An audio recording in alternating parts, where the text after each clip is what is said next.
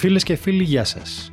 Είμαι ο Λάζαρος Μαυράκης και τα τελευταία 24 χρόνια βάζω τις λέξεις σε σειρά, γράφοντας για ένα από τα πιο γοητευτικά αντικείμενα πάθους, τις μοτοσικλέτες. Ουσιαστικά γράφω, ζω και εξελίσσομαι μέσα από τις μοτοσικλέτες και αυτό ακριβώς θα μοιράζομαι μαζί με όλους εσάς, μέσα από τη σχέση που θα χτίζουμε σε κάθε επεισόδιο με τις μηχανουργίες.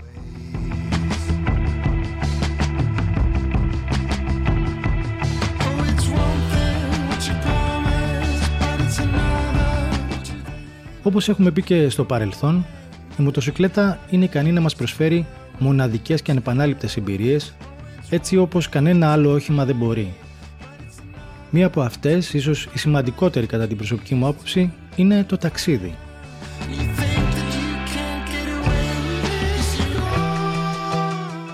Το να ταξιδεύεις με μοτοσυκλέτα σημαίνει ότι είσαι σε απόλυτη αρμονία και σύνδεση με το περιβάλλον. Συμμετέχουν σε αυτή τη διαδικασία όλες σου οι αισθήσεις. Επιπλέον, η μοτοσυκλέτα σου δίνει πρόσβαση σε μέρη και καταστάσεις που δεν θα μπορούσες να πας με κανένα άλλο είδους όχημα. Το ταξίδι με μοτοσυκλέτα δεν είναι μόνο αυτό καθ' αυτό το ταξίδι, αλλά είναι όλη η διαδικασία πριν και μετά και αφού φτάσει στον προορισμό σου.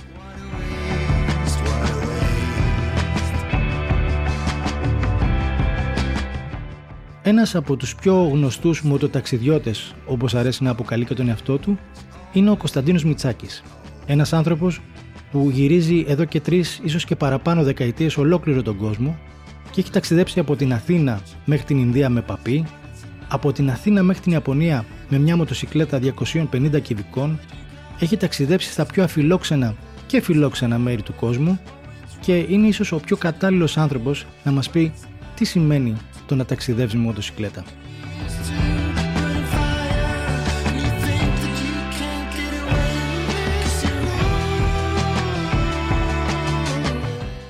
Γεια σου φίλε Κώστα. Γεια σου Κάντζαβε. Είμαι πάρα πολύ χαρούμενος που είμαστε εδώ για να πούμε για κάτι τόσο σημαντικό όπως είναι τα ταξίδια με τη μοτοσυκλέτα και νομίζω ότι είσαι ο πιο κατάλληλος ε, να μας μιλήσει γι' αυτό. Ε, ναι, μετά από 3,5 δεκαετίες ε, ταξιδίου επάνω στη σέλα μιας μοτοσυκλέτας ε, ε, οι εμπειρίες που έχω αποκομίσει και γενικά αυτά που έχω δει σε 110 χώρες του κόσμου πιστεύω ότι είναι ό,τι το καλύτερο για έναν ο οποίος ε, του αρέσει να ακούει ιστορίες για ταξίδια. 110 χώρες δηλαδή, δεν νομίζω ότι υπάρχει κάποια πινέζα πάνω στο χάρτη που δεν την έχεις επισκεφθεί; Υπάρχουν πολλές πινέζες Λάζαρε και θέλω μέχρι να κρεμάσω τις μπότες μου σιγά σιγά να μαζέψω όσο γίνεται πιο πολλές πινέζες από το χάρτη και να τις βάλω μέσα στο κουτάκι που έχω και τις υπόλοιπες. Τέλειο. Εγώ θα σταθώ και σε κάτι άλλο που είπες ότι ε, ταξιδεύεις πάνω στη σέλα μιας μοτοσυκλέτας. Νομίζω ότι δεν είναι μόνο μιας μοτοσυκλέτας και επίσης νομίζω ότι δεν είναι μόνο μοτοσυκλέτας, έτσι δεν είναι; Ναι, σίγουρα. Ε, έχω καβαλήσει αρκετές μοτοσυκλέτες. Τα ταξίδια αυτά που έχω κάνει ε, έχουν γίνει και με μοτοσυκλέτες 1200 κυβικά, αλλά και με, με ταπεινά παπιά, τα οποία από την καθημερινότητα της πόλης ξαφνικά βρέθηκαν στους δρόμους της Ινδίας ή στην έρημο της Γεδροσία που είχε περάσει και ο Μέγας Αλέξανδρος. Αυτό δηλαδή δεν ήταν απλός ταξίδι και επειδή εγώ ξέρω και την ιστορία πίσω από αυτό, ήταν ένας άθλος αλλά παρόλα αυτά είναι κάτι, μια εμπειρία που δεν θα την άλλαζες, έτσι δεν είναι; Όχι, σίγουρα. Εντάξει, ήταν πιο πολύ και ένα προσωπικό στοίχημα. Δηλαδή, ήταν κάτι που δεν είχε ξαναγίνει.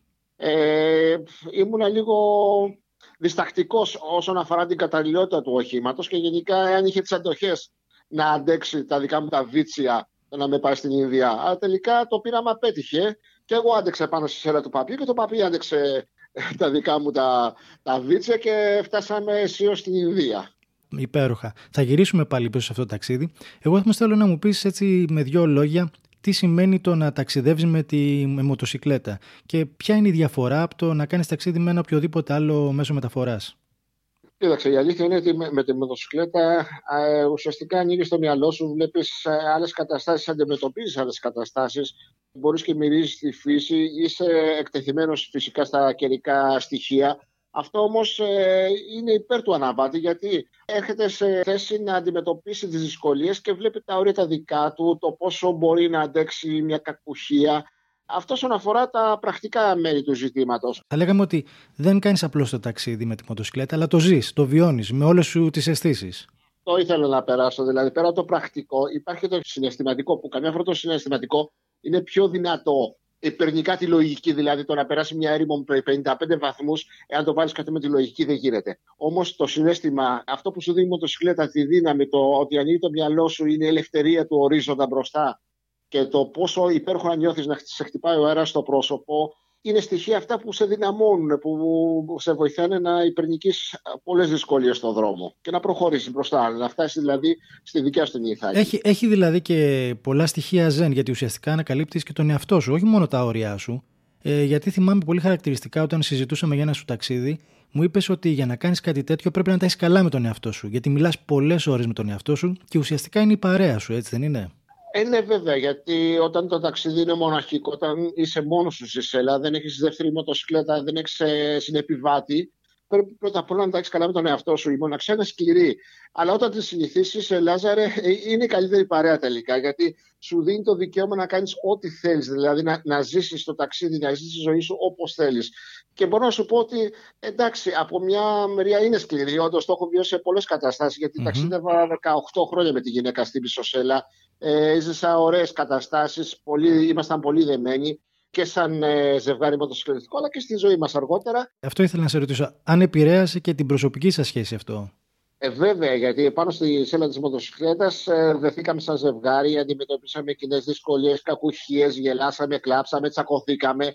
Ε, ουσιαστικά εκεί γνώρισε ο ένας τον άλλον. Γιατί κακά τα ψέματα μέσα από τις δυσκολίες και τις αντικσότητες γνωρίζεις τον άλλον. Μετά έρχονται τα ευχάριστα που μας έδεσαν πιο πολύ ε, και στο τέλος, όταν στο Αφγανιστάν το 2005 έφαγε μια σφαίρα στο κράνος από έναν ελεύθερο σκοπεδίο του Ταλιμπάν, ε, θεωρήσαμε καλό ότι θα έπρεπε να κάνουμε και ένα παιδί. Απίστευτο, απίστευτο. Έχει ζήσει απίστευτες καταστάσεις και όντως αυτό πρέπει να είναι η πιο ακραία εμπειρία, αν δεν κάνω λάθος, έτσι και πιο επικίνδυνη. Ε, ναι, ήταν από τις πιο επικίνδυνες εμπειρίες. Εντάξει, θα μπορούσε να αποβεί μοιραία για κάποια εκατοστά, γιατί η, η, η σφαίρα ξεστρακίστηκε στο κράνος. Τέλος, καλό, όλα καλά και ήταν μια εμπειρία που θα τη θυμάστε για πάρα, πάρα πολλά χρόνια και θα τη διηγήσετε και στα εγγόνια σας και στα δυσέγγονά σας, εύχομαι. Σίγουρα υπάρχει το κράνος με το σημάδι. Το σημάδι είχαν, το βγάλαμε χαριτολογώντας το σημάδι του Αλάχ. Δηλαδή, μας έσωσε ο, ο δικός σου ο Θεός, γιατί είμαστε στο Αφγανιστάν σε μια μουσουλμανική χώρα. Και από εκεί πέρα εντάξει, πέρα της τραγικότητας του, του γεγονότος, αν το σκεφτείς καλά-καλά, εντάξει, εμείς ε, ε, το θεωρήσαμε ότι, να, ορίστε, αφού γλιτώσαμε αυτή την κατάσταση, πάμε για κάποια άλλη κατάσταση. Και την επόμενη χρονιά δημιουργήσαμε οικογένεια με το σκεπτικό ότι, εντάξει, ίσως ένας κύκλος κλείνει, κάποιος άλλος ανοίγει. Ήρθε στη ζωή σας ο Γιώργος, με τον οποίο, αν δεν κάνω λάθος, τώρα έχεις σε εξέλιξη το Two Generations Ride, δηλαδή τον έχεις βάλει στην διαδικασία του ταξιδιού και κάνετε μαζί ταξίδια. Ναι, είναι ένας θεσμός το οποίο σκεφτήκαμε μαζί. Η αλήθεια είναι ότι ήμουν σκληρός πατέρας. Δηλαδή, τα καλοκαίρια, όταν οι άλλοι πατεράδες έπαιζαν με τα παιδιά τους στην παρέλεια τους, αυτά είχαν καστράκια, κολυμπούσαν μαζί, κάνανε μακροβούτια. Εγώ βρισκόμουν στη Σιβηρία, βρισκόμουν στην Αυστραλία, βρισκόμουν κάπου αλλού. Τα καλοκαίρια ήταν μοναχικά για τον Γιώργο, γιατί την πιο πολύ περίοδο την πήραμε τη μητέρα του. Εγώ ήμουνα κάπου στους δρόμους του κόσμου. Γίναγα. Σε κάποια πινέζα του χάρτη που λέγαμε πριν. Ναι, μπράβο, ναι, πάνω σε μια διαδρομή. Εντάξει, ήταν μικρός, δεν καταλάβαινε μέχρι τα πέντε, αλλά μετά όταν ε, ξεκίνησε το σχολείο, σιγά σιγά συνειδητοποίησε ότι γιατί ο μπαμπάς λείπει. Η Νταλικέρης είναι ναυτικός. Τι γίνεται με αυτόν το καλοκαίρι, γιατί φεύγει. Εν πάση περιπτώσει, μέσα από τις αφηγήσεις, τα δημοσιεύματα, τη φωτογραφία που έφερνα πίσω, ε, ο Γιώργος ε, τον έβλεπα σιγά σιγά και του άρεσε αυτό το πράγμα. Δηλαδή, η εικόνα του κόσμου που έφερνα πίσω, τις εμπειρίες μου, που ίσως να μην τις καταλάβαινε, αλλά η αποτύπωση της εικόνας ε, ήταν αυτή που τον έκανε περίεργο να με ρωτήσει κάποια στιγμή, Μπαμπά, τι πας και βλέπεις εκεί πέρα, είναι τόσο ωραίο όπως φαίνεται στη φωτογραφία. Και η αρχή, και η αρχή πώς έγινε, το ζήτησε εκείνος ή του πρότεινες εσύ να κάνετε το πρώτο σας ταξίδι μαζί; Το πρώτο ταξίδι το σκεφτήκαμε να το κάνουμε μαζί γιατί ο, ο θείος του μένει στο, στη Στουτγκάρδη. Είναι πολύ δεμένος με το θείο του, είναι ο αδερφός της γυναίκας μου. Και κάποια στιγμή του είπα ότι ξέρεις τι, έκτη δημοτικού του λέω: Τελειώνεις, ε, εντάξει, κλείνει ένας κύκλος, θα πας στο γυμνάσιο. Τι δώρο θέλεις, του λέω: Έχεις σκεφτεί κάτι, θες να κάνουμε κάτι μαζί, θες να σου πάρω κάτι, οτιδήποτε.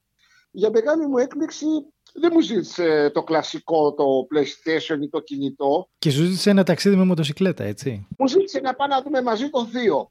Λέω τι μαζί, λέει υπάρχει περίπτωση λέει, να πάμε το μηχανάκι μαζί. Εντάξει, ήταν χειμώνας. Με έβαλα σε μια διαδικασία σκέψης αν θα μπορούσε αυτό να υλοποιηθεί από του δυο μας. Και φυσικά το παιδί θα μπορούσε να, να σταθεί στην περίσταση το να ταξιδέψει πάνω σε μια μοτοσυκλέτα. Ε, σιγά σιγά αυτό το, το έδωσα με το μυαλό μου. Την άνοιξε το 2018, ξεκινήσαμε και. Φτάσατε και Βόρεια Αφρική, αν δεν κάνω λάθος. Πήγατε Βόρεια Ακροτήρια, έτσι; Ναι, Σε αυτό το ταξίδι πήγαμε Γερμανία, είδαμε το θείο και μετά κατηφορίζοντας Ιταλία. Είπατε να πεταχτείτε και μια Αφρική. Ναι, μου ήρθε και ένα μήνα, λέει, ε, να σου πω, λέει, εκεί απέναντι λέει, πριν στο πλοίο έμαθα λέει, και, πάμε, και βλέπουμε καμίλε. Είναι αλήθεια από τη Γένοβα. Λέω αλήθεια. Μπορούμε λέει, να πάμε να δούμε λέει, άμμο, καμίλε και όλα τα, τα συναφή. Λέω, άμα θες τόσο πολύ, πάμε. Και εντάξει, κάναμε αποβίβαση στη Βόρεια Αφρική. Και κάπως έτσι γα, γαλουχείται η επόμενη γενιά των Globetrotters, έτσι; Ναι, έτσι απλά. Ε, δεν, ε, ήταν κάτι που με εξέπληξε, μπορώ να σου πω, αλλά δεν ήθελα να του χαράσω και χατήρι, γιατί δεν μου ζήτησε και το λουρανό μετάστρα. Εντάξει. Όχι, Εν πάση δεν- περιπτώσει, α- αυτό ήταν πλέον ήταν, ε, το μάθημα του πυρός για τον Γιώργο. Ε, την επόμενη χρονιά να κάνουμε το ίδιο Γιώργο. Ναι, ναι, λέει θέλω. Τι θέλεις, εντάξει. Πρότεινε μου, λέει να δούμε. Του βάλα κάτω χάρτες, εικόνες, εξ, ε, του εξήξαμε μερικά πράγματα. Του είχε καρφωθεί το βόρειο κορδίρι, εκεί που πάμε, λέει, στη βόρεια εσκάτια της Ευρώπης. Γιώργο, είναι δύσκολα.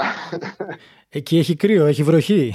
Τέλος πάντων, ε, να μην στα πολυλόγω, πάμε, πάμε. Εντάξει, θα το, θα το κάνουμε. Το πρόβλημα δεν ήταν η απόσταση πλέον. Η- Το πρόβλημα ήταν ότι είχαμε διαθέσιμο χρόνο μόνο μέσα από Πάσχα. Και το Πάσχα τότε ήταν 2 Μαΐου. 2 Μαΐου για το βόρειο κροτήρι είναι κάτι μεταξύ χιονιού και χιονιού. Είναι χειμώνας ακόμα. Δεν είναι νωρίς ακόμα. Παρ' όλα αυτά όμως άντεξε, δεν παραπονέθηκε, έτσι. Τελικά ήμασταν, ήμασταν τυχεροί γιατί πέσαμε σε ένα μεγάλο διάλειμμα καλοκαιρίας. Καταφέραμε και φτάσαμε εκεί παρόλο που το τοπίο ήταν χιονισμένο δεξιά και αριστερά με τα γκρέιτερ να ανοίγουν δρόμους. Ε, στο γυρισμό μας έπιασε και μια χιονοθύλα με μείον 12 ταξιδεύαμε όλη την ημέρα. Ε- Είναι ανθεκτικά. Η νέα γενιά είναι ανθεκτική. Ε, τα παιδιά αντέχουν γενικά. Εμείς δεν αντέχουμε. Έχουμε κεράσει. Αυτό κατάλαβα. Θέλω να περάσουμε και λίγο στο πιο πρακτικό κομμάτι έτσι, για τους ανθρώπους που μας ακούνε. Πού θα πρέπει να δώσουν βάση στη, σε ό,τι αφορά την προετοιμασία ενός ταξιδιού με μοτοσυκλέτα; Η προετοιμασία είναι καλό να ξεκινήσει ανάλογα το, τον τόπο ε, που θέλει ο καθένας να πορευτεί. Δηλαδή, ε, στην Ευρώπη δεν υπάρχει κανένα πρόβλημα. Δεν συζητάω στην Ευρώπη με μια ταυτότητα, μια πιστοτική και έχουμε φύγει. Πηγαίνεις παντού, ναι, τα σύνορα είναι πλέον ανοιχτά. Αν θέλει να πορευτεί έξω από την Ευρώπη, θα πρέπει να κοιτάξει τι χώρε που θα πάει. Ε, τουλάχιστον δύο-τρεις μήνες νωρίτερα να βλέπει την πολιτική κατάσταση που επικρατεί. Γιατί εντάξει, το Ιράν ή, ή η Τουρκία ή οποιοδήποτε αυτές τις χώρες ε, δεν, ε, δεν μπορούν να εγγυηθούν ότι μετά από τρει-τέσσερι μήνες θα υπά- δεν θα υπάρχει πρόβλημα. Πάντως έχεις αποδείξει ότι ακόμη και οι πιο δύσκολοι προορισμοί δεν είναι αδύνατοι, έτσι. Απλώς χρειάζεται να υπάρχει πολύ καλός προγραμματισμός. Δηλαδή δεν είναι αποτρεπτικό ακόμα και μια χώρα που τα πράγματα είναι λίγο επικίνδυνα, υπάρχει μια αστάθεια. Υπάρχει τρόπος να το οργανώσεις σωστά ώστε να το κάνεις με ασφάλεια και να το ευχαριστηθείς. Θα το κάνεις, αλλά δεν θα έχεις ασφάλεια. Δηλαδή, εγώ πέρυσι είχα, ήταν η τέταρτη φορά που πήγαινα στο Αφγανιστάν. Ε, εντάξει, κατάφερα μετά από πολλή πίεση και επιμονή να πάρω βίζα, γιατί δεν δίναν βίζα για λόγους ασφαλείας. Αλλά από εκεί πέρα υπέγραψα χαρτιά και στα σύνορα ότι μπαίνω με δικό μου ρίσκο. With your own risk, μπαίνεις μέσα και ε, από εκεί πέρα ό,τι γίνει. Εντάξει, εδώ πάμε σε άλλο επίπεδο. Είναι πολύ παρακινδυνευμένο αυτό. Δεν είναι για το, για Ναι, το δεν, μέσο. δεν το συνιστούμε, δεν το Εντάξει, συνιστούμε αυτό. Δεν το συζητάω. Απλά, αν κάποιος πορευτεί έξω από την Ευρώπη, καλό είναι να, να ξέρει τη γεωπολιτική κατάσταση της χώρας που θα πάει, να είναι λίγο ενημερωμένος και να ξέρει τι γίνεται και από πολιτικής πλευράς και από γεωπολιτικών καταστάσεων. Τώρα, το δεύτερο, γιατί σε αυτό, συγγνώμη, σε αυτό εμπλέκονται βίζες, εμπλέκονται πολλά πράγματα, καρνέ, Μμμ, Πολύ γραφειοκρατικά γραφειοκρατία. μετά τα πράγματα και θα πρέπει να, να ξέρει. Χρειάζεται γιατί αν φτάσει στα σύνορα και δεν έχει τα απαιτούμενα χαρτιά, το όνειρό του κάπου εκεί θα σταματήσει. Θα τον γυρίσουν πίσω. Ακριβώς, όσο πιο καλά προετοιμασμένος είσαι, τόσο λιγότερες δυσκολίες θα αντιμετωπίσεις. Σίγουρα. Το δεύτερο επίπεδο προετοιμασίας αφορά τη- φυσικά τη μοτοσυκλέτα. Τι είδους μοτοσυκλέτα έχεις, σε τι είδους δρόμου θα, δρόμους θα κινηθεί και ανάλογα θα κανονίσει να κάνει το απαραίτητο σερβις και να εξοπλίσει τη μηχανή με τα απαραίτητα αξεσουάρα αυτά που θα του δώσουν τη δυνατότητα. Βέβαια, εσύ έχεις αποδείξει, συγγνώμη που σε διακόπτω, αλλά έχεις αποδείξει ότι αυτό δεν παίζει ρόλο. Δηλαδή, εσύ πας με οτιδήποτε οπουδήποτε. Έτσι δεν είναι; Εντάξει, ε, τώρα Λάζαρα μιλάμε για έναν μέσο αναβάτη. Ακριβώς, ακριβώς. Χαριτολογώ. Ε, Ε, ναι, απλά πας, μο- σίγουρα με οτιδήποτε πας, αλλά ε, σίγουρα όταν θα πάει να περάσει στη Σιβηρία με ένα παπί, ε, ένα μπιτόνι μαζί σου εξτρά θα το έχεις ό,τι και να γίνει. Όπως το είχα και εγώ όταν πήγα η Ινδία, υπήρχε ένα μικρό μπετονάκι 5 λίτρο κρυμμένο. Ε, γιατί για ασφάλεια, ήξερα- φυσικά. ε, φυσικά. ήξερα δύο-τρία σημεία του δρόμου, ήξερα ότι εκεί πάνω από 200 χιλιόμετρα δεν υφίσταται βενζινάδικο, οπότε ε, το ΠΑΠ είχε μια αυτονομία γύρω στα 110. Θα έπρεπε πριν μπω στην επικίνδυνη ζώνη να έχω να εφοδιαστεί με εξτρά βενζί για να τη για να μην χρειαστεί να κάνω το stop. Άρα παίζει μεγάλο ρόλο πέρα από την προετοιμασία της μοτοσυκλέτας και η προνοητικότητα. Έτσι, δηλαδή να σκεφτείς κάθε πιθανή δύσκολη κατάσταση που μπορεί να αντιμετωπίσεις και να έχεις τη λύση έτοιμη από πριν. Ε, ναι, εντάξει, όσο μπορείς δηλαδή, όσο προβλέψιμη μπορεί να είναι μια τέτοια κατάσταση, σίγουρα υπάρχουν τα πρόπτα. Αλλά όσον αφορά τη μοτοσυκλέτα, θέλει μια προετοιμασία. Το σερβις που λέμε, να, έχεις, ε, να ξέρεις σε ποιες χώρες να πας, να έχεις εκ των προτέρων κανονίσει να έχεις αποθηκεύσει διευθύνσεις αντιπροσωπιών της μοτοσυκλέτας, ώστε αν χρειαστεί κάτι μοτοσυκλέτα να... Βασικό αυτό βέβαια. Να ξέρεις που μπορείς να απευθυνθείς. Και να έχεις μια καλή επαφή και μια, μια καλή ενημέρωση με το μηχανικό σου προφύγεις. Δηλαδή να σου έχει πει τι σερβις έχει προηγηθεί, τι να προσέξεις, τι χρειάζεται και τι δεν χρειάζεται μοτοσυκλέτα. Θα, εγώ θα προσέθετα και δεν ξέρω αν συμφωνείς ότι καλό θα είναι να κάνεις και λίγο προπόνηση εσύ πάνω στη μοτοσυκλέτα σου. δηλαδή να μπορείς κάποιες ε, ε, εύκολες ε, επισκευές να τις κάνεις και μόνος σου. Εντάξει, αυτό εξυπακούεται. Δηλαδή, ε, καλό είναι να μπορεί να, να, να πιάνουν λίγο τα χέρια σου. Το κακό όμως, Λάσαρη, είναι ότι τα τελευταία χρόνια οι, οι μηχανές, όπως και τα αυτοκίνητα, έχουν γίνει πολύ ηλεκτρικά. Δηλαδή, Παλιά πιάναμε ένα κατσαβίδι, κάτι βιδώναν, κάτι μπορούσαμε να κάνουμε. Τώρα είναι περισσότερο αλγόριθμοι, ψηφιακά δεδομένα και ECU. Βλέπεις μόνο μπρίζες και δεν μπορεί να πειράξεις τίποτα. Εντάξει, δεν λέω μια αλλαγή λαδιών, ίσως να τα καταφέρεις να αλλάξεις τα και όλα αυτά, αλλά υποτίθεται ότι όταν έχεις φύγει πριν με σερβις, αυτά είναι για 5, 10, 15 χιλιάδες εντάξει, αλλά γενικά οι μοτοσυκλέτε σήμερα δεν μας δίνουν τον ενθουσιασμό που είχαμε παλιά. Δηλαδή, αν συμβεί κάτι, μπορώ να το επισκευάσω και μόνος μου. Εκεί είμαστε mm-hmm. λίγο κουμπωμένοι όλοι. Οι συμβουλές σου είναι πολύτιμες, ε, φίλε Κώστα, και η κουβέντα που κάναμε ήταν ε, πραγματικά απολαυστική. Και θα ήθελα να κλείσουμε έτσι αυτό τον όμορφο διάλογο που έχουμε με μια ιδιαίτερη εμπειρία σου από ένα ταξίδι. Ποιο ήταν, ποιο ήταν το πιο περίεργο πράγμα που συνάντησες σε κάποιο από τα ταξίδια σου; Αν μπορείς να θυμηθείς ένα, γιατί είμαι σίγουρος ότι είναι μεγάλη λίστα με αντίστοιχες εμπειρίες. Ε, περίεργα πράγματα που παντού βρίσκει, γιατί με την μοτοσυκλέτα ανακαλύπτα τον κόσμο. Δηλαδή έβρισκα ιδιαίτερα πράγματα περίεργα, ευχάριστα, δυσάρεστα. Τώρα να επικεντρωθώ σε δύο ταξίδια, τρία, θα το βλέπα σαν ε, σαν ολότητα, δηλαδή mm-hmm. δύο ταξίδια που θυμάμαι που είχαν συγκλώνηση που τα έκανα. Ήταν το 2001 όταν αναβίωσαμε μαζί με την Όλγα όλη τη διαδρομή του Μεγάλου Αλεξάνδρου. Δηλαδή ήταν κάτι που το προετοίμαζα στο μυαλό μου 1,5 χρόνο. Χρειάστηκε 6-7 μήνες προετοιμασία εδώ μετά με καθηγητές πανεπιστημίου για να μου φτιάξουν τη διαδρομή.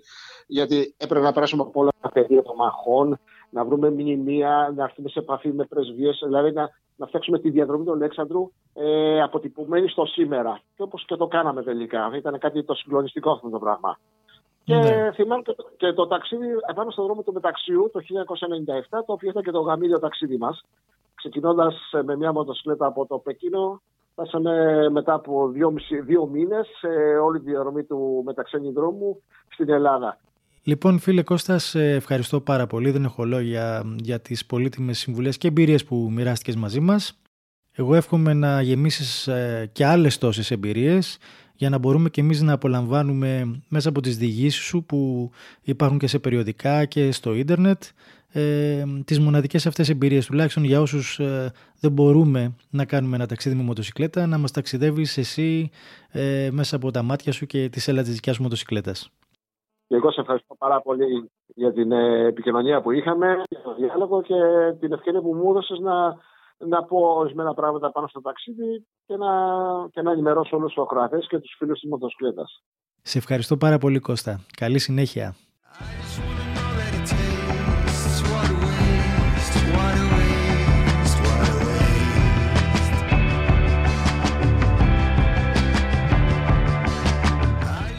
Αυτός ήταν φίλες και φίλοι ο Κωνσταντίνος Μιτσάκη, ο μοτοταξιδευτής μας, που μοιράστηκε μαζί μας πολύτιμες συμβουλές, υπέροχες εμπειρίες, τις οποίες εύχομαι από καρδιάς να μπορέσουν να τις αποκτήσουν όλοι όσοι κάνουν ταξίδια με μοτοσυκλέτες.